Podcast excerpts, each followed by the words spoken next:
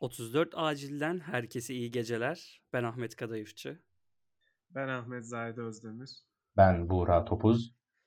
Euroleague'de İstanbul derbisini geride bıraktık. Ee, Anadolu Efes deplasmanda Fenerbahçe Bakü'yü 106-74 mağlup etti. Beklenmedik bir skor, beklenmedik bir oyun. Anadolu Efes'te kontrolden çıkan Vasilya Mitsic ve Fenerbahçe'nin 10 maçlık galibiyet serisinden e, görebildiğimiz bazı iyi yapabildiği şeyleri yapamadığını gördük. Zahit yani nasıldı maç abi? Yani şaşırdık diyelim. Abi Missi çıldırdı. Yani iyi oynayabilirsiniz. Hani her şey olabilir ama kariyer rekorunu böyle kritik bir maçta 6'da 6 üçlükle yani saçma sapan üçlükler bir de bazıları. Gerçekten şapka çıkarmak lazım. Her penetresinde ya faul aldı ya estetik bir biçimde bitirdi. Yani direkt Mitsic'le girdim konuya. Gerçekten hani hakkını vermek gerekiyor. Zaten 37 sayıyla da kariyer rekorunu kırdı. Yanılmıyorsam 44'te verimliliği var. Hatta burada şunu da söylemek lazım. Larkin 49 sayı rekorunu kırdığında oyundan alınıp tekrar Ergin Ataman tarafından oyuna sokulmuştu. Misic de oyundan alınırken bir Ergin Ataman'a yine bir güldü, bir şeyler yaptı. O açıdan ilginçti. Tabi maça gelirsek yani Anadolu Efes'in ben böyle bir reaksiyon veri vererek e, maça geleceğini tahmin ediyordum. Yani hem Ergin Ataman hem oyuncular bu maçı hedef maç olarak seçecekti. Ben bu konuda çok emindim zaten. Yani 30 sayılık bir fark ortaya çıktı. Bu çok şaşırtıcı. Ama Efes'in kararlılığı benim için hiç şaşırtıcı değildi. Şaşırtıcı olan taraf Fenerbahçe'nin bu kadar kırılgan bir yapıda sahaya çıkması oldu. Yani bu kadar basit top kaybı yapmasını, Ondan sonra savunmada hani Efes'in yapabilecekleri ortada. Hücumda neler yapabilecekleri ortada. Fenerbahçe'nin savunmada bu kadar hani tırnak içinde az önlemli kalmasını hiç beklemiyordum. Yani o açıdan şaşırarak izledim maçı ama Mitsic'e büyük şapka çıkartmak lazım abi. Bura bir sana sözü verelim. Zaten Ahmet'le girdiğiniz iddiada da bir kaybın söz konusu bir dahaki tatilli bölgede de senden bir şarkı dinleyeceğiz. Biz ve dinleyicilerimiz. Sana sözü verelim. Sen ne düşünüyorsun bu maç hakkında? Öncelikle Ahmet Kadayıfçı kardeşimi tebrik ediyorum kazandığı iddiadan dolayı.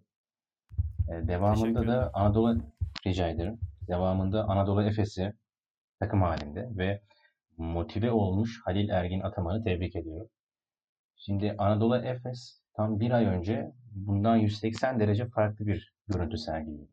Özellikle Zenit maçında maçı o kadar pasif, o kadar pısırık, o kadar etkisiz başlayan bir Anadolu Efes vardı ki devamında oynadığı ve galip geldiği her maçta maça sanki son maçmış gibi playoff aşamasının en önemli maç maçıymış gibi başladı Anadolu Efes. Kızıl Yıldız maçı böyle. E, Olympiakos maçı böyle. Barcelona maçı böyle ve bugün özellikle Sertaç Şanlı'yla hiç ummadığım bir giriş yaptı Anadolu Efes. Ben Fenerbahçe'nin bu kadar etkisiz başlayacağını düşünmüyordum.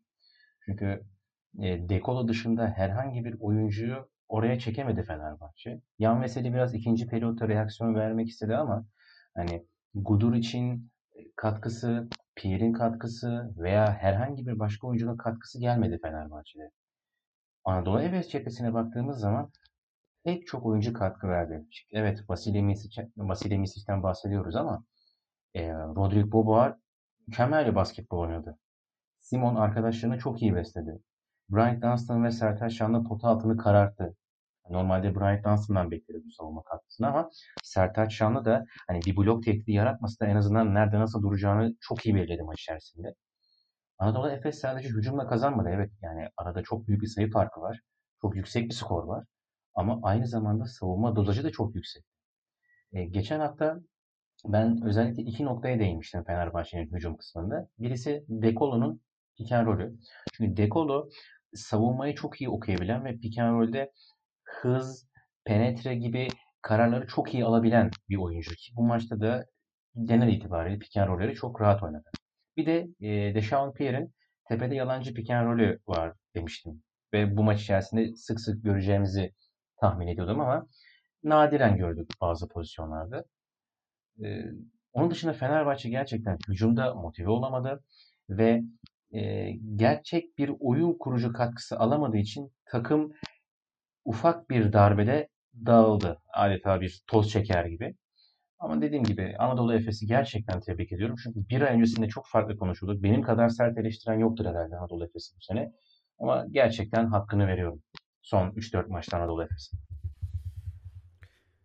Yani e, ikinizin de bıraktığı yerden devam edeceğim. Hedef maçlar konusunda e, Zenit ve Real Madrid maçından çok farklı bir maç oldu Anadolu Efes adına. E, Hedef maç derken bu maçın farklı geçeceğini ben bekliyordum yani. Ergin Ataman faktörü olsun, Efes'in top yönlendiricilerinin Fenerbahçe maçlarını iyi oynaması olsun. Yani Mitsic kariyer rekoru kıldı, kırdı ki e, yayıncı kuruluş e, İsmail Şenol ve İhsan Bayülken söylemişti. Shane Larkin'in 15 sayının altı altında kaldığı 6 maçı da Anadolu Efes kaybetti diye.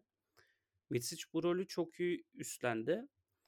Fenerbahçe açısına gelince Fenerbahçe iyi yapabildiği çoğu şey yani hiçbir şey yapamadı.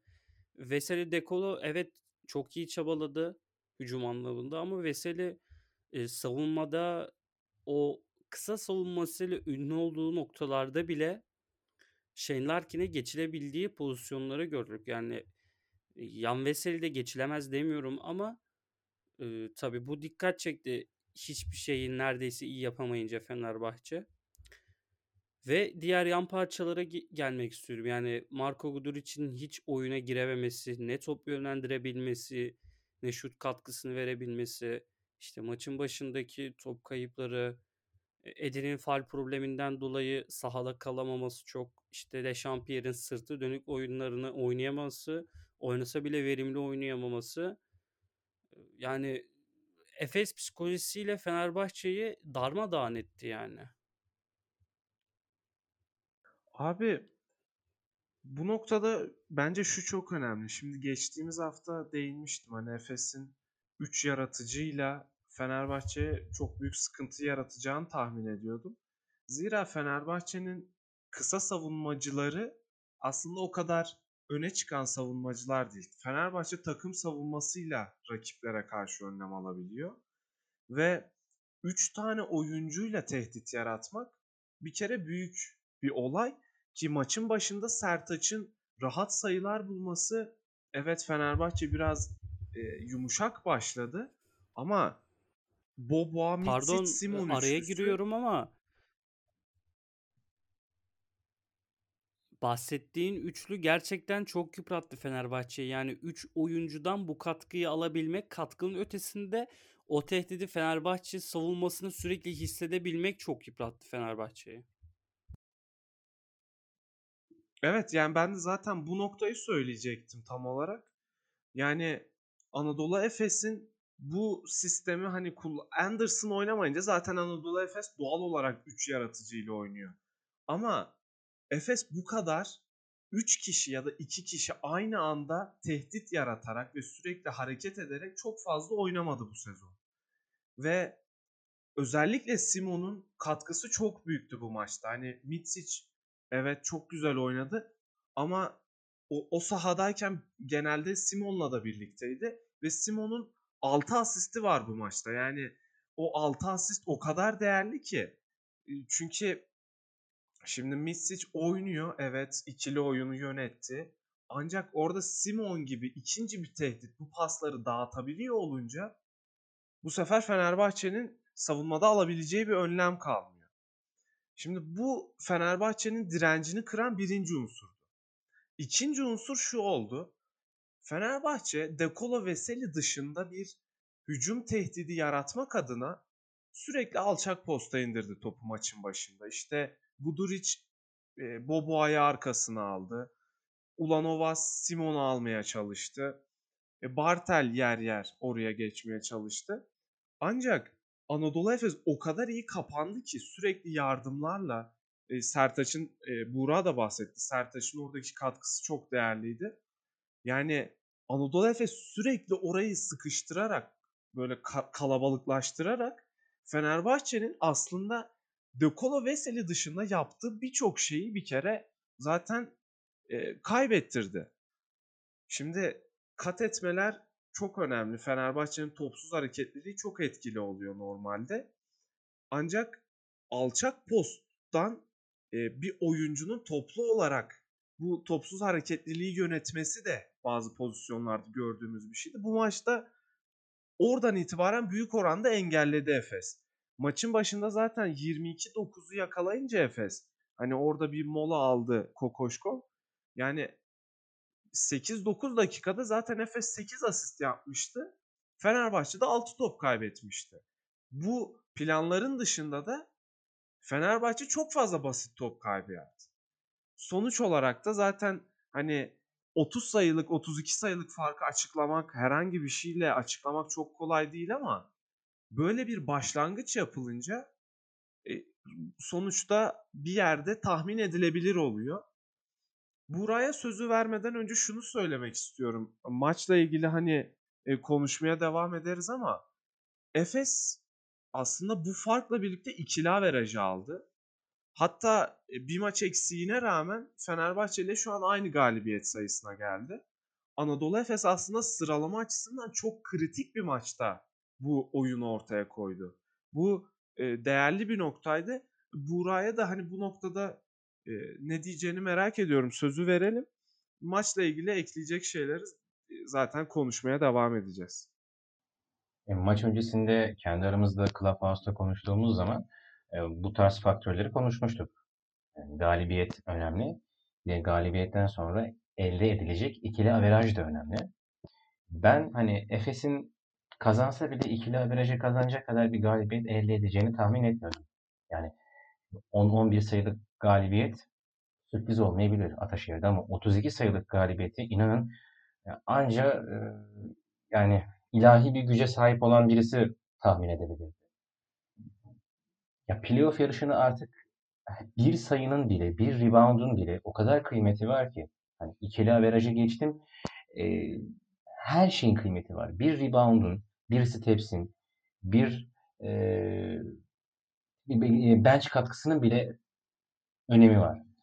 Ben aslında şöyle bir e, rota değiştirmek istiyorum konuyla alakalı. Geçen hafta Fenerbahçe Alba Berlin maçını konuştuğumuz zaman e, Fenerbahçe'nin sahadaki kötü performansına diyelim hani kötü gününde olmasına rağmen kazanmasını şu sebebe bağlamıştık. Igor Kokoşko ve Marko Guduric e, bir sonraki hafta milli takım maçlarını oynayacak. O yüzden konsantrasyonu bu kadar yeterli düzeyde değil ve Fenerbahçe'ye de yansımış bu durum demiştik. Ama şimdi Anadolu Efes bence Alba Berlin'in iyi yaptığı pek çok şeyi bu maçta yaptı. Tempoyu çok iyi belirledi. Özellikle ve özellikle hem mid range'de hem de üçlük çizgisinin gerisinde o kadar yüksek bir yüzde tutturdu ki hani Fenerbahçe artık belli bir süreden sonra e, gardını alamamaya başladı. O kadar çok darbe geldi ki üst üste. Fenerbahçe artık hangi şutu şaşıracağını şaşırdı ve hangi şutu savunacağını şaşırdı ve yani boyalı alanı mı kapatalım e, yoksa biraz daha yüksek up mı yapalım? Onun ikileminde kaldılar. Yani savunmanın biraz dengesi bozuldu orada. Yani o yüzden biraz geçen hafta fragman gibi oldu Fenerbahçe'nin bugünkü mağlubiyeti. Geçen hafta bir fragman vardı. Bugün e, filmi tahmin edebileceğimiz bir boyutta seyrettik. Yani olsa bile en fazla ben 5-6 sayılık bir galibiyet bekliyordum ama 32 sayı gerçekten çok fazla. Ben hiç beklemiyordum böyle bir şey. Abi burada da aslında hani Ahmet'e pası şöyle atmak istiyorum. Üçüncü çeyrekte Anadolu Efes ilk 5 dakikada 5 üçlük buldu. Yanılmıyorsam 3'ü ya da 4'ü hücum süresinin sonunda geldi. Ve genelde de el üstü şutlardı bunlar. O noktada Fenerbahçe'de aslında savunma agresifliğini getirmişken hani fark 14'tü biraz inecek mi e, mesajını verecekken Efes öyle üçlükler buldu ki yani Mitsic, Simon, Sertaç, Ee, yanılmıyorsam Larkin ya da Boboa galiba Larkin. Yani ard arda bu üçlükler geldi. Şimdi Fenerbahçe tamam maçın başı biraz kötü başladı onlar için. Tam agresiflikle biraz planla gelmişken Efes bu kez de işte o ilk yarıdaki sıcaklığın etkisiyle yani hiç izin vermedi Fenerbahçe'nin geri dönüşüne. Tam tersine zaten 30'a doğru vurdu. Yani Ahmet e, bu noktada hani 30 sayılık farkı açıklamak çok kolay değil. Orada Mitsic'in de tabii ki 37 sayısı çok önemli. Yani ne oldu da bu kadar Fenerbahçe maçtan koptu? Yani dış şut diyebileceğim. Çünkü e, dediğin gibi 3. çeyreğin başındaki o üçlükler ve çok fazla çeşitli oyuncudan gelmesi e, çözüm üretme konusunda savunma anlamında da Fenerbahçe'nin elini kolunu bağladı. Yani kısa savunmasını iyi yapsanız Sertaç'ı dışarı çıkartıyor Efes. Sertaç da bile üçlük isabeti bulabiliyor. Yani Efes üçlüklerle yaşayan bir takım. Bu seviyeye gelince de e, Fenerbahçe bir şey yapamıyor hale geldi. Yani Fenerbahçe'nin çözüm üretmekten ziyade üretecek bir çözümü de kalmadı. Yani bu bence biraz da Efes'in bugünkü formunun çok yüksek olmasıyla da açıklanabilir. Ben burada araya girebilir miyim? Ee, ya şimdi şöyle, e, Fenerbahçe bu maça kadar 10 maç üst üste kazandı ve gerçekten hem göze hoş gelen bir basketbol oynadı hem de kritik galibiyetler elde etti. Yani yaklaşık bir, bir buçuk ay öncesinde e, sondan ikinci olan takım bir anda acaba ilk dörde girebilir miyiz hesapları yapmaya başladı. Yani playoff'u da geçtim. Acaba ilk dördü zorlayabilir miyiz hesapları yaptı. Şimdi Fenerbahçe'nin şampiyon olduğu sene yani 2016-2017 sezonunda Fenerbahçe de Anadolu Efes'in bu sene yaşadığı sıkıntıları yaşadı. Yani finalde e, Berlin'de finalde e, kupayı kaybetti. Devamında gerçekten takım bir ara revire dönmüştü. Datome sakatlandı, Bogdanovic iki defa sakatlandı, Veseli sakatlandı ve yine bu dönemde Fenerbahçe ivmesini arttırmıştı. Ve playoff aşamasında da tam kadro ve sağlıklı bir şekilde o aşamaya girip devamında Panathinaikos'u 3-0 eledi. Yarı finalde Real Madrid'i yendi ve finalde de Olympiakos'u yenerek şampiyon oldu. Şimdi ben bunu niye anlattım? Ee, sezon içerisinde başınıza pek çok şey gelebilir. Formsuz olabilirsiniz, sakatlık yaşayabilirsiniz veya işler istediğiniz gibi gitmeyebilir. Ama doğru zamanda o formu yakalamak, o güzel basketbolu, o eforu, oyuncuların form durumunu sezon içerisinde normal sezona yaymak e, çok daha önemli bir etken bence. Yani sürekli galibiyet elde etmek tabii ki çok özgüven kazandıracak bir şey. Tabii ki yukarı doğru takımı itecek bir şey. Ama normal sezonda ivmeyi bu kadar arttırıp hani playoff aşamasına doğru vitesi düşürmek zorunda kalmak sıkıntı yaratabilir Fenerbahçe için. Mesela 2016-2017 sezonunda Real Madrid ligi lider bitirdi normal sezonu ve playoff aşamasında Darüşşafaka'yı zar zor geçti. Fenerbahçe'ye karşı da hiç direnemedi Final Four'da. Yani yanlış zamanda vitesi arttırmışlardı. Efes şu an doğru bir zamanda vites arttırdığını söyleyebiliriz ama devamının gelmesi lazım. Hani bu galibiyet yetmez. Çünkü 9 tane birbirinden kritik maç var. Hani bir tane bile kolay maç yok. Hani ne bileyim bir Asbel yok, bir Kızıl Yıldız yok, bir Kimki yok. Veya Anadolu Efes'in kalibresinin altında bir takım yok. Hepsi ya dişine göre ya da daha üst sıralarda. Yani Anadolu Efes yakaladığı bu ivmeyi, bu form durumunu, bu sağlıklı kalma durumunu 9 maça da yayabilirse playoff'a daha sağlıklı, daha özgüvenli ve daha ayakları yere basan bir şekilde girecek. Yani Fenerbahçe bence bunun ayırdığını yapması lazım bu süreçte. Evet biz 10 maç üst üste kazandık. Takımdaki taşlar oturdu. Ama biraz ufaktan vitesi küçültüp playoff'a doğru yine tekrar bir atak mı yapmalıyızı düşünmesi lazım. Ben de Fenerbahçe açısından bu playoff hakkındaki yorumlarını değerlendirmek istiyorum. Bence bu maça kesinlikle aldanmaması gerek Fenerbahçe'nin. Yani Anadolu Efes'in böyle bir maç geçireceğini e, kimse beklemiyordu. Yani dediğim gibi bu e, skorun oluşması bence tamamen Fenerbahçe'nin kötü oyunundan kaynaklanmıyordu. Evet Fenerbahçe iyi oynamadı ama Anadolu Efes seviyeyi çok üstlere çıkardı. Yani 106 sayıdan bahsediyoruz. Yani Fenerbahçe ekip olarak bence bu maça e, takılmamalı. Hala şans devam ediyor. Hala 15 galibiyette. Anadolu Efes'le aynı galibiyette. Anadolu Efes'in bir maç eksiği olsa bile. Bu maç e, Fenerbahçe'nin yan parçalarının katkı verememesinin yanı sıra ana parçalardan Marco Guduric'in de katkı veremediğini gördük. Hani Anadolu Efes için nasıl bu üçlük katkısını her gün beklemiyorsam Fenerbahçe dedi ki bu formsuzluğu da her gün beklemek e, hata olur. Milano karşısına Abi. çıkacak Fenerbahçe. Buyur Zahit. Abi Milano maçından önce ya ben burada hiç katılmıyorum sana. Ben Fenerbahçe'nin elbette hani 30 sayılık bir moral bozukluğu yaşamaması lazım evet. Ama Fenerbahçe bugün aslında ciddi bir mesaj aldı. Şimdi 10 maçtır kazanan bir takım ve bunu hak ederek iyi oyunla yapan bir takım vardı ortada. Ancak bir yerden sonra işte sezon başında da Fenerbahçe çok iyi görünüyordu. Sonra bir düştü ya Veseli'nin yokluğu, işte De Colo bir ara yoktu falan. Şimdi Fenerbahçe şu konuda bir kere anlamalı. De Colo Veseli çok değerli. Bunu hep zaten konuşuyoruz, söylüyoruz. Ama yanlardaki parçalar istikrarı bir an olsun kaybederse veya maç içinde söylüyorum bunu. Hani sezon geneli değil. Maç içinde o e, iyi oyunu, konsantrasyonu bir an olsun kaybederse Fenerbahçe aslında tehlikelerini zaten elit tehlikesi çok az. E, Bu böyle de olunca tehlikelerini çok fazla azalmış halde ortaya koyuyor.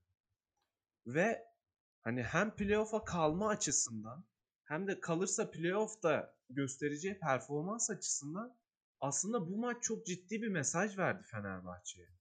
Yani takımın iki büyük yıldızı var. Diğer oyuncuların oyununun çok da önemli olmadığını düşünemezsiniz ama her şeye rağmen. Ve yani bu mesaj çok değerliydi. Çünkü hep yıldız oyuncular ön plana çıkarılır falan ama eğer diğer parçalar yoksa yıldız oyuncu ne yaparsa yapsın. Yani Fenerbahçe takım oyununu bırakmamak adına işte o 10 maçlık galibiyet serisinde biraz o illüzyona doğru dönüşmüştü. Hani De Colo çok iyi oynuyor işte Veseli çok iyi oynuyor, Pierre çok iyi oynuyor. Ama yani oynamazlarsa bir sonraki maç oynamazlarsa orada kalır. Bu mesajı bence hani böyle bir yenilgiyle almak çok kötü oldu Fenerbahçe adına. Ancak playoff'lara kalma aşamasında güçlü takımlarla da karşılaşacak. Fenerbahçe'nin fikstürü de öyle çok kolay değil. Belki gelecek hafta e, deplasmanlar olmasa yine tercih edilebilir rakipler. Milano e, bir tarafa Asvel maçı.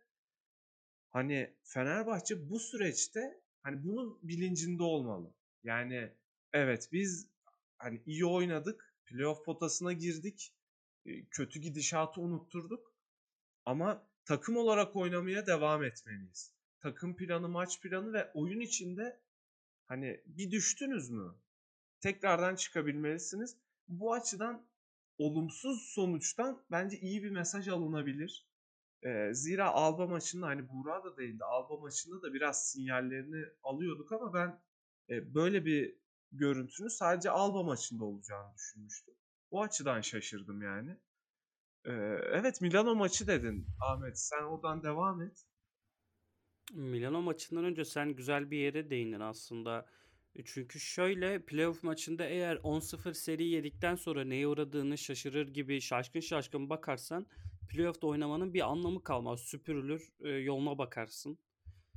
E, ama işte Igor Kokoşkov'a biraz güvendiğimden dolayı yani o hem yan parçaların silkinmesi ve ana parçalara daha uyumlu bir şekilde tutulması oyun anlamında, form, anla, form anlamında o konuyu geliştireceği için bir e, güveniyorum diyeceğim Igor Kokoşkov'a. Yani Milano maçına gelince de e, Buğra sen burada yani neler söylemek istersin? Milano e, formda geliyor diyeceğim ama Milano da inişleri çıkışları olan bir takım.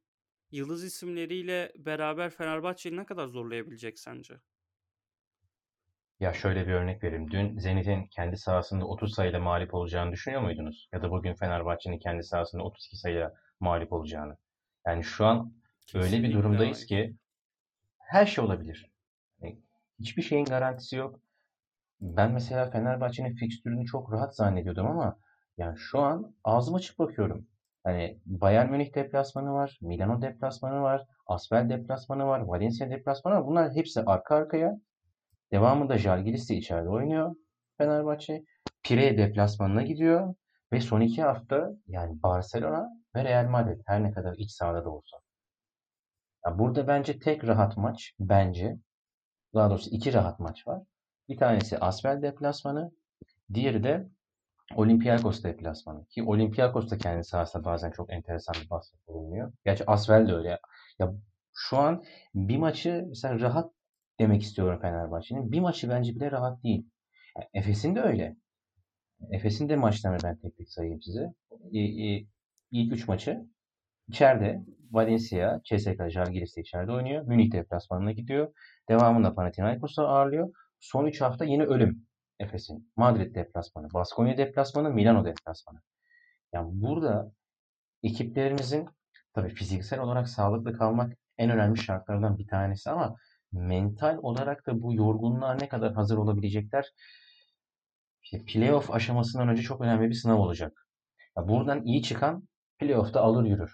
Yani Final Four'un her türlü garantisi yok ama bu süreçten, bu 8-9 maçlık periyottan hem fiziksel hem de mental olarak gerçekten çok iyi tecrübeler edinen, cebine çok iyi şeyler koyan takımlar playoff'ta alır yürür.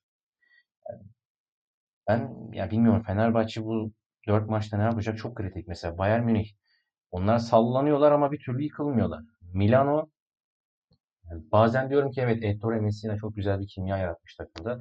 Bazen diyorum ki ya bu adam hani CSK'nın daha önce antrenörüydü. San Antonio Spurs'ı yıllardır asistan koçluk yaptı. Yani yarattığı takım bu mu diyorum. Yani çok fazla ikilem yaşıyorum Milano ile ilgili.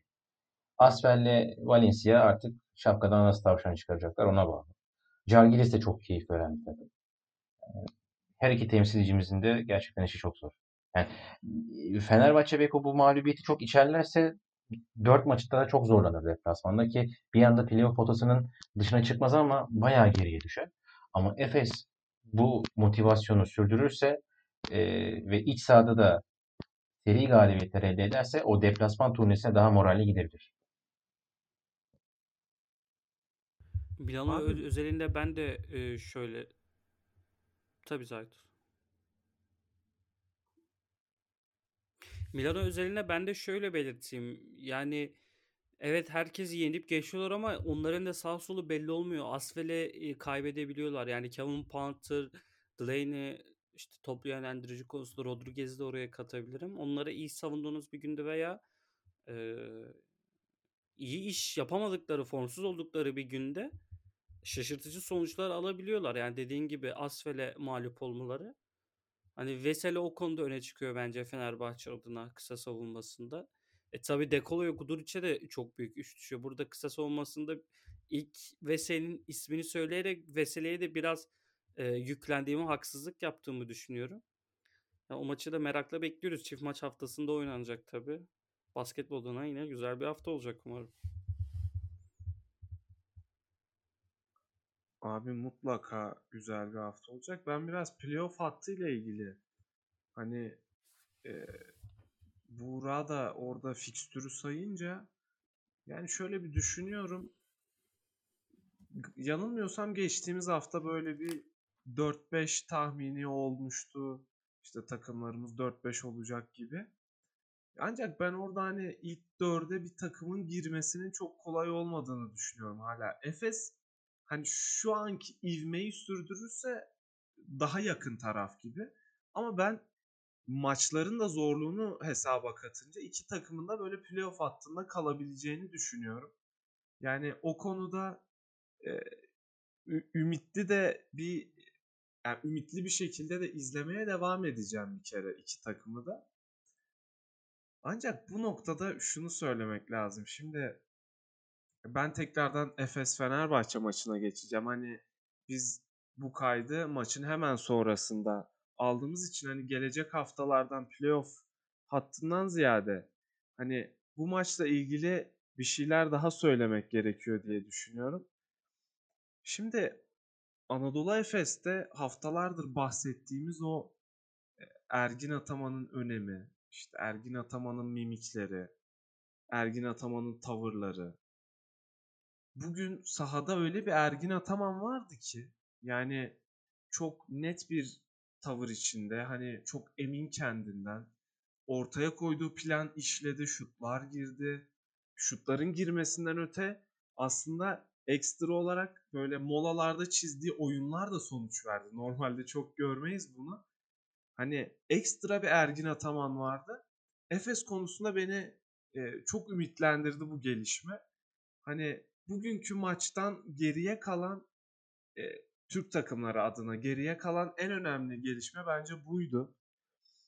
Bakalım tabii ki Fenerbahçe'de belki bugün iyi bir şeyden bahsedemiyoruz ama yani gelecek hafta bence Milano'yu yenecek Fenerbahçe. Ben o konuda e, bir sürpriz bekliyorum. Zira Milano iyi bir seri yakalamışken son 4 maçtır falan ya kötü rakibe karşı kazanıyor ya da yeniliyor. Böyle bir ritimlerini kaybetmiş durumdalar. Bence Fenerbahçe ondan yararlanabilir. Bu açıdan hani önümüzdeki haftaya da girerken ben iki Türk takımı adına da ümitliyim. Onu da paylaşmak istedim.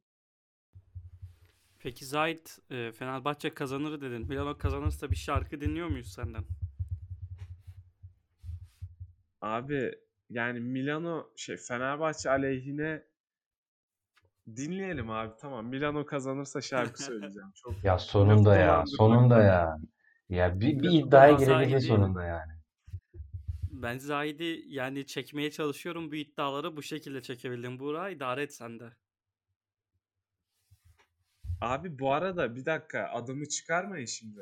Geçtiğimiz hafta Adın e, çıktı bir ikiniz- kere. Şimdi ben dedim ki tahmin yapmayalım, oyun konuşalım. Sonra Ahmet sen dedin bence Efes kazanacak. Sonra Buğra sözü aldı Fener kazanacak. Bir anda çeliştiniz. Ben de dedim iddiaya girin o zaman.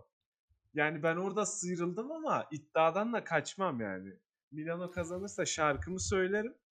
Ama e, yani daha böyle bilendiğim iddialarla gelirsek ka- kazansam da kaybetsem de çok e, gam yemem yani öyle söyleyeyim. Bu iddia böyle sırf kaçmış olmamam öyle görünmemek için kabul ettiğim bir iddia oldu onu söyleyeyim.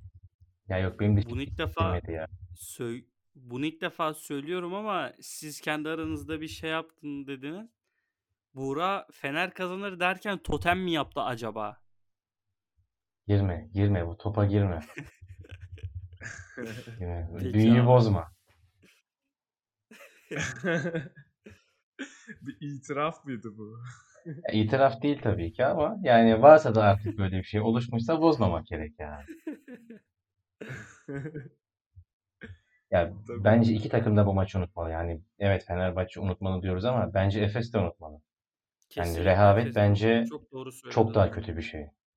Yani rehavet çok daha kötü bir şey ve önünü alamazsınız. Şimdi Fenerbahçe hem Žalgiris'ten hem Barcelona'dan hem de Alba Berlin'den çok fazla fark yediği maçlardan sonra 10 maçlık seri yakaladı. Yani aslında dibe düşmek evet bazen çok kötü hissettirir insana ama şimdi bir ok en ileriye gidebilmesi için en geriye çekilmesi lazım ki en uzun menzile kadar gidebilsin. Ya tabii ki bunu meşrulaştırmaya çalışmıyorum. Fenerbahçe'nin bence gidermesi gereken eksiklerini gördü, e, hatalarını gördü, e, bazı defoları ortaya çıktı ama e, Fenerbahçe için belki hayırlı bile olabilir bu mağlubiyet. Çünkü bu tarz mağlubiyetlerden sonra hem staff hem de oyuncu nezdinde bazı reaksiyonlar görebilirsiniz. Ama rehavete kapılmış bir takımın vereceği reaksiyon hiç hoş olmayabilir. Umarım Ergin Ataman bu rehavete izin vermez. Buğra burada sana çok katılıyorum. Yani Fenerbahçe'de 10 maç üst üste kazanmanın da e, hani ne kadar benzer bir durum bilmiyorum ama futbolda Fenerbahçe'nin Kadıköy'de Galatasaray'a kurduğu bir üstünlük vardı. Ve son 5-6 senede artık bu Fenerbahçeli oyunculara da zarar vermeye başlamıştı. Galatasaraylı oyunculara kurduğu baskı anlamında. Hani bu Fenerbahçe'nin basketbolda yaptığı o maçlık seri hani çok daha kısa bir süreç. E, 3-4 ayla açıklanabilecek bir süreç ama hani Euroleague'de de 34 maç oynuyor takımlar. 10 maç üst üste kazanmak da ileriki maçlar için bence takım içinde bir baskı yaratabilir. Hani bu mağlubiyet bu şekilde olmasa daha güzel olurdu. Ama yani bir yerde de Fenerbahçe'nin kaybetmesi bence kendi hayrınaydı. Buradan da isterseniz e, evet abi. Ufak bir şey söyleyeyim. Ya tabii ki de mağlup olmak çok da iyi bir şey değil. Ne kadar galibiyet elde ederseniz o kadar iyi ama şimdi bazı mağlubiyetler vardır. Mesela Efes'in daha önce yaşadığı Valencia'yı sayabiliriz, Münih sayabiliriz, Milano, Real Madrid. Bunlar hani çok fazla anlamı olmayan mağlubiyetler. Ama Zenit mesela anlamı olan bir mağlubiyetti. Niye? Hani takım orada bir ders çıkardı. Nedir o ders? Biz maça seri başlamalıyız. Eğer seri hırslı ve atik başlamazsak rakipler bizim 10-15 belki bir 20 sayı önümüze geçecek. Biz kendi doğrularımızı yapmak yerine acele etmek zorunda kalacağız. Düzenden çıkacağız ve aradaki farkı kapatmaya çalışacağız. Yani kendi doğrularımızı aktaramayacağız farke. Ee, ya bu tarz dersler çıkarıl çıkarılabiliyorsa minimum mağlubiyet hayırlı. Ama yani çok anlamsız mağlubiyetlerin takıma hayır getireceği muamma. Yani bence bu galibiyet Fenerbahçe için hayır getirecektir. Çünkü e, hiçbir takımın yenilmez olmadığını, her takımın mutlaka bir eksiğinin olduğunu ve gidermesi gerektiğini Fenerbahçe çok net bir şekilde görmüş oldu. Yani göreceğiz aslında ne kadar olumlu yansımış, ne kadar ders çıkarabilmiş hem koç yönetimi hem de oyuncular. Göreceğiz. Abi aynen hani zaten bunun aslında reaksiyonunu gelecek haftaki programda değerlendirebiliriz. Yani çift maç haftasında Fenerbahçe nasıl oynayacak? Hani galibiyet mağlubiyetten ziyade nasıl bir e, mimik sergileyecek? Nasıl bir tavır sergileyecek sahada? Bunlar e, bize güzel doneler verecektir. Yani az önce hani bahsettiğim gibi belki playoff zamanında e, playoff'a kalınırsa Fenerbahçe'de e, defolar o sırada ortaya çıkacak. Ama bir eşleşme açısından düşündüğünüzde bir sürü şey hani Fenerbahçe eşleşmeleri kullanan bir takım. Tamam topsuz hareketlilik diyoruz ama işte alçak post olsun, ikili oyun olsun hep eşleşmelerin önemli olduğu yerler. Şimdi Fenerbahçe bunlarda da sıkıntı yaşayabileceğini gördüğü için playoff zamanına bence çok güzel bir ders çıkarmış olacak. E, umarız tabii ki. Yani hani böyle çok da 30 sayılık iki Türk takımının maçını değerlendirmek kolay olmuyor. Hani sırf güzelleme olsun diye bu yorumlar da yapılmıyor aslında bizim tarafımızdan. Ciddi manada hani böyle bakılabilir ki böyle de bakılacaktır. E, zira hani biz burada sadece maçı değerlendiriyoruz, sezonu değerlendiriyoruz ama e, stafflar, oyuncular profesyonel olarak bir iş yapıyorlar. Ya bu açıdan da e, çok da böyle can sıkıcı bir hava bürüneceğini ben zannetmiyorum. Ya maçı yenildik. Ya biz 10 maç kazanmışız, bir maç yenildik olarak bakılabileceğini düşünüyorum. E, çok da kötü etkilenmeyecektir. Efes'e gelince hani Efes'te rehavet olur mu? O noktada hani e, ben olacağını artık inanmıyorum. Zira sezonun sonuna yaklaşıldığı için yani Mart ayında çok sıkışık bir takvim olacak. Yani e, birçok yanılmıyorsam 6 maç oynayacak takımlar Mart ayında. Yani bu sıkışık takvime girerken rehavete çok yer kalacağını zannetmiyorum. Ben o açıdan ümitliyim iki takımdan da. Biraz da iddianın e, olması gerektiğini düşünüyorum. O açıdan bakalım tabii ki zaman gösterecek ama iki takım adına da güzel sonuçlar doğurabilecek bir maç oldu yani. Bakalım gelecek mi gösterecek. Bahsettin. Evet yani rehavetten bahsettin. Ben de Efes'ten benzer bir rehavet beklemiyorum. Yani e, Efes çok yaşadı bunları. Yani kazanıp kazanıp e, ondan sonra hedef maçlarını kaybetti. Ama iki hafta önceki deplasmanda oynanan Barcelona maçından itibaren ben de Efes'in hem rehavete kredisi kalmadı hem de dediğim gibi iki hafta önceki maçtan itibaren Ergin Ataman'ın fabrika ayarlarına dönmesiyle takımın daha ciddi bir şekilde maçlara bakmasıyla bence Efes bunu yırttı bu kalıbını. Ya inşallah böyle de devam eder tabii ki. Evet abi. Yani ekleyeceğiniz bir şey yoksa bence genel e, bü- büyük bir değerlendirme yapmış olduk. Ekleyeceğiniz bir şey yoksa da yavaş yavaş kapatabiliriz bölümü. Yani benim yok. Benim de yok abi. Evet, iki takımımızı da e, tebrik edelim. Hani Fener dalga geçmek için söylemiyorum bunu. Fenerbahçe'nin de tebrik edilecek işler yapacağını umarak söylüyorum. Umarım gelecek haftalarda da galibiyet konuşmaya, değerlendirmeye devam ederiz. E, 34 acilden bugünlük bu kadar. Hattımızda kalmaya devam edin. Hoşça kalın. Hoşça kalın. Hoşça kalın.